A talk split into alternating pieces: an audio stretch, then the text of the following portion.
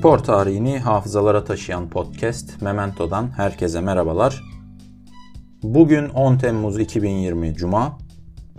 Spor tarihinde bugün neler olmuş? Gelin hep birlikte bakalım.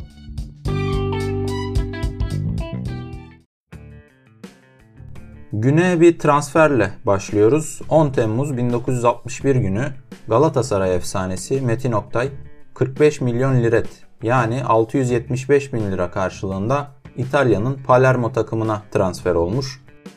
bin dokuz yüz elli beş yılında geldiği Galatasaray'daki gol krallıkları, işte ağları delen golleri vesaireyle adını Türkiye'yle kalmayıp Avrupa'ya duyurmaya başlıyor Metin Oktay ve çeşitli transfer teklifleri alıyor bu dönemde.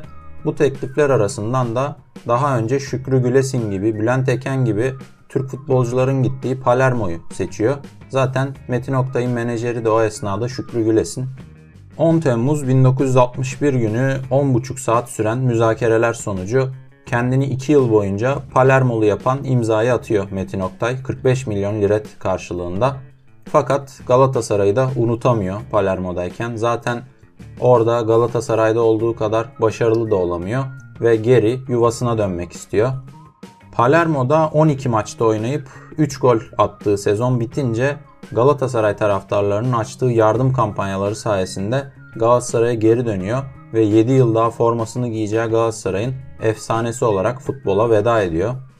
Türk futbolunun taçsız kralı Palermo'ya gitmeden önce Galatasaray menajeri ve bir başka efsane olan e, Gündüz Kılıç'ın Palermo başkanına böyle babacan bir tavırla gönderdiği, Metin Oktay'a övgüler düzdüğü ve onu Palermo'dakilere emanet ettiğini belirten duygu yüklü bir mektubu var. Bunu da bulup e, okumanızı, dinlemenizi tavsiye ederim.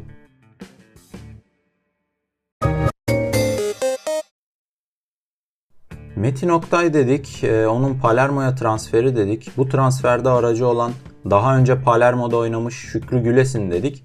Tesadüf odur ki Şükrü Gülesin de bu transferin gerçekleştiği günde, yine bir on Temmuz'da bin dokuz yüz yetmiş yedi yılında hayata gözlerini yummuş.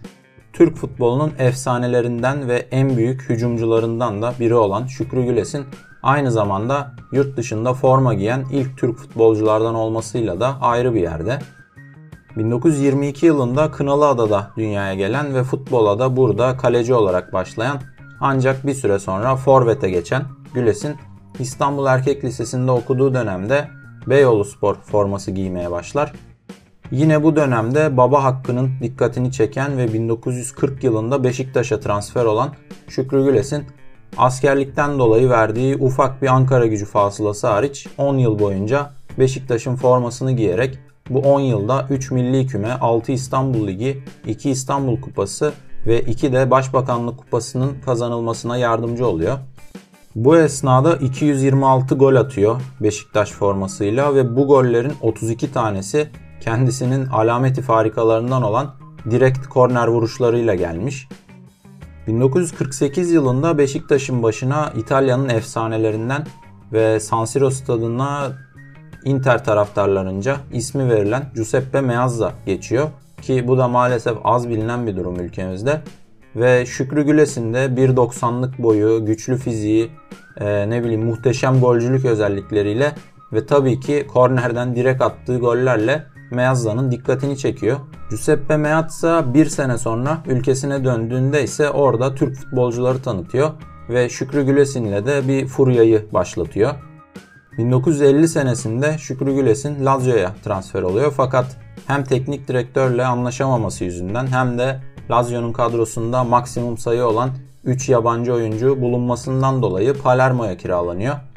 Gülesin'in ardından Bülent Eken Salernitana'ya, Bülent Esel Spal'a, işte Lefter Fiorentina'ya gidecek. Bunlardan daha da sonra demin de değindiğim işte Metin Oktay'ın Palermo ve Can Bartu'nun Fiorentina transferleri olacaktı.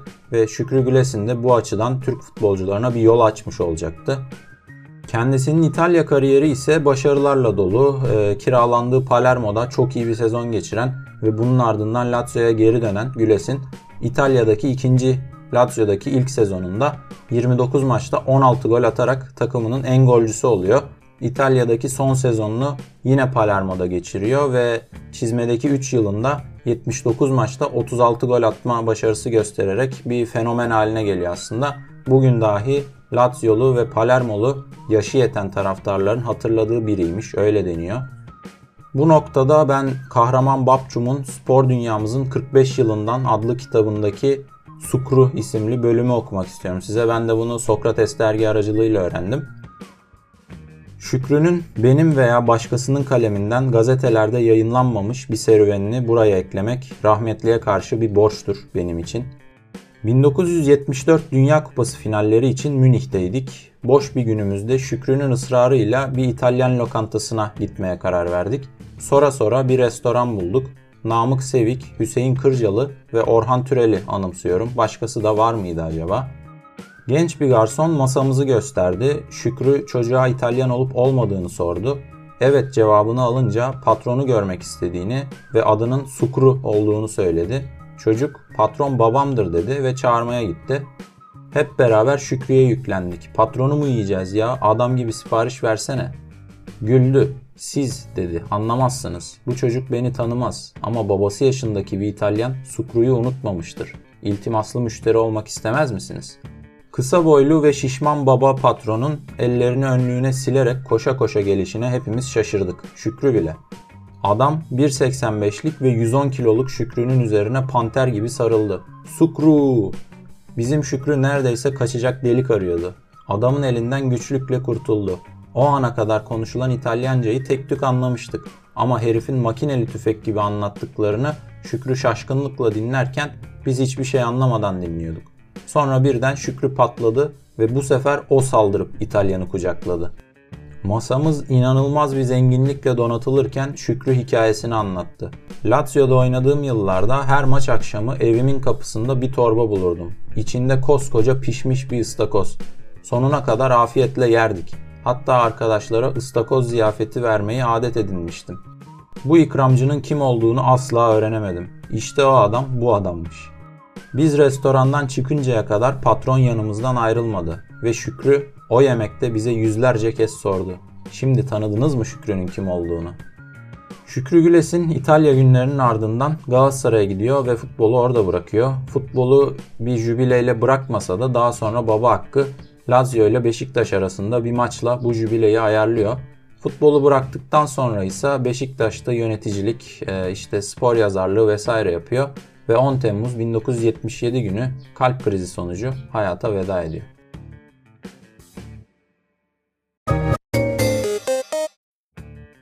Şükrü Gülesin gibi bir Beşiktaş efsanesini andık. Şimdi de belki bir efsane olmasa dahi son dönemde Beşiktaş taraftarlarının içindeki en büyük ukdelerden biri olan ve belki de uzun yıllar hep açık kalacak bir yaraya yol açan Eyşan Rumuzlu Mario Gomez on Temmuz bin dokuz yüz seksen beş günü Almanya'da dünyaya gelmiş.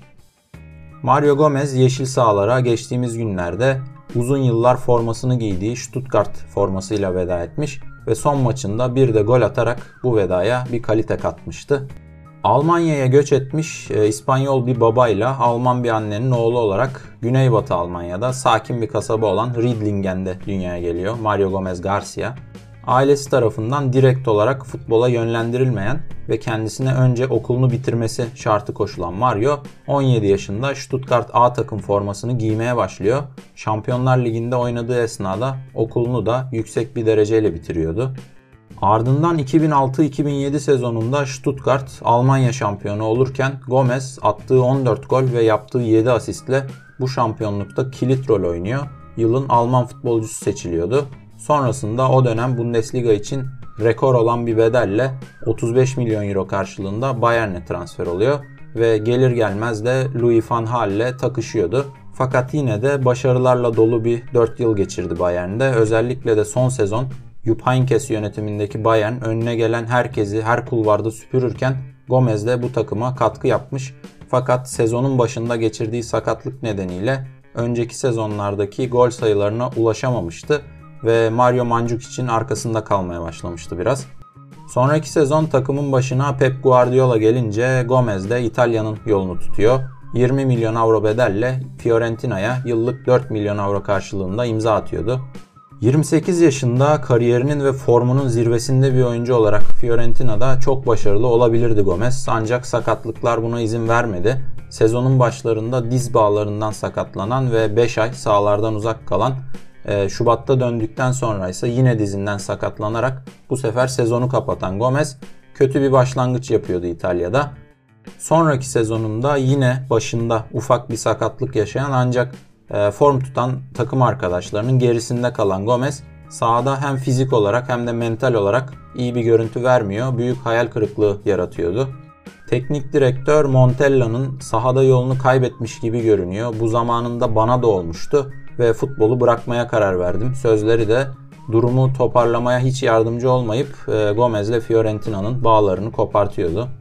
iki bin on beş yazında Beşiktaş'a geldiğinde ise dürüst olmam gerek, benim de çok büyük çekincelerim ve korkularım vardı. Fikret Orman yönetimi bu zaten sakattı bahanesiyle Dembaba'ya yol verirken son iki sezonunda sakatlıklarla boğuşmuş ve bunların yüzünden sahada eski stilinden çok uzakta kalmış bir oyuncuyu getiriyor ve aslında büyük de bir kumar oynuyordu.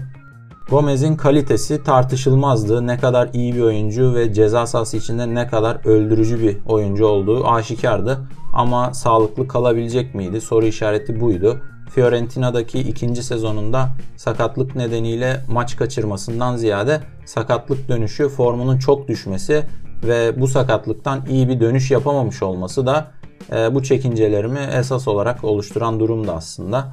Yani biz bu adama bu kadar para veriyorduk ama ufak bir sakatlansa dahi oradan nasıl döneceğim meçhul, elimizde patlayabilir diyordum kendi kendime.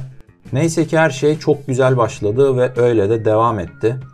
Yolunu kaybetmiş ve bulmaya çalışan bir oyuncu için, hele de gol atmaya biraz hasret kalmış ve golcülük yetenekleri artık sorgulanmaya başlamış bir santrfor için ilk birkaç maç çok önemli bence. Bu oyuncuların kredisi genelde düşük oluyor ve bu maçlarda gol atamadıkları takdirde üzerlerinde gitgide artan bir baskı oluşuyor. Sonunda da altında eziliyorlar bu baskının. Bununla ilgili aklımdaki en net örnekler, ilk gelen örnekler. Mesela biri Fernando Torres, diğerleri Fenerbahçe'nin Guiza veya Slimani işleri olabilir. Fakat Gomez bu engeli çok çabuk aştı.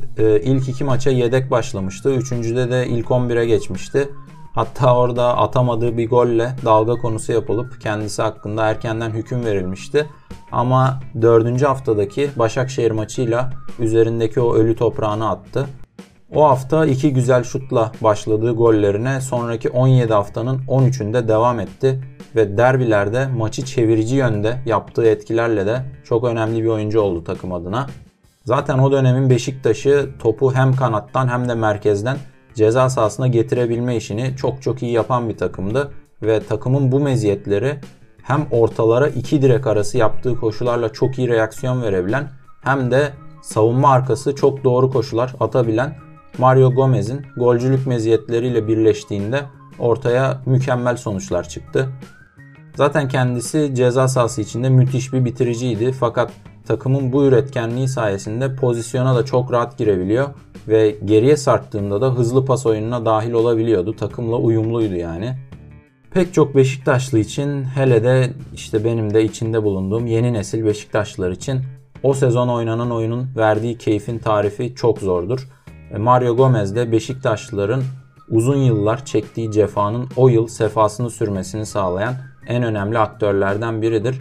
Ve her ne kadar kendisi bu ilişkiyi bitirerek yüreğimizi burkmuş olsa da o bir sezonda ağzımıza çaldığı o bir parmak balın bile tadını Beşiktaşlılar uzun yıllar unutmayacaktır muhtemelen. İşte YouTube'da videoları var. O videolar iki üç ayda bir açılıp izleniyor. İzlenecek de çok uzun bir süre. Bu ilişkide Gomez hep veren taraf olmadı tabii ki. Beşiktaş da Gomez'e çok şey kattı. Gözden düşmüş bir golcüyken onun tekrar Alman milli takımı görmesi, hem Şenol Güneş'in direkt katkısı hem de o dönemki Beşiktaş takımının besleyiciliği sayesinde oldu ve Gomez Almanya'nın Euro iki bin on altı kadrosunda kendine yer buldu. Ardından da Beşiktaş'tan ayrıldı ve bu ayrılık o dönemki işte darbeyle falan ilişkilendirildi. Almanya'daki ilk sezonunda Wolfsburg'da iyi oynadı gayet ama sonra orada da formundan düştü. Kariyerinin son iki buçuk yılını da Ramiz dayının "Hayatın kuralı bu yeğen, ne kadar uzağa gidersen git, başladığın yere dönersin sonunda" sözlerindeki gibi başladığı yerde Stuttgart'ta geçirdi Gomez ve geçtiğimiz haftalarda Stuttgartlıları tekrar Bundesliga'ya çıkararak mutlu ederek Beşiktaşlıların ise yeni başlamış hikayeyi yarım bırakmış eyşanı olarak yeşil sahalara veda etti.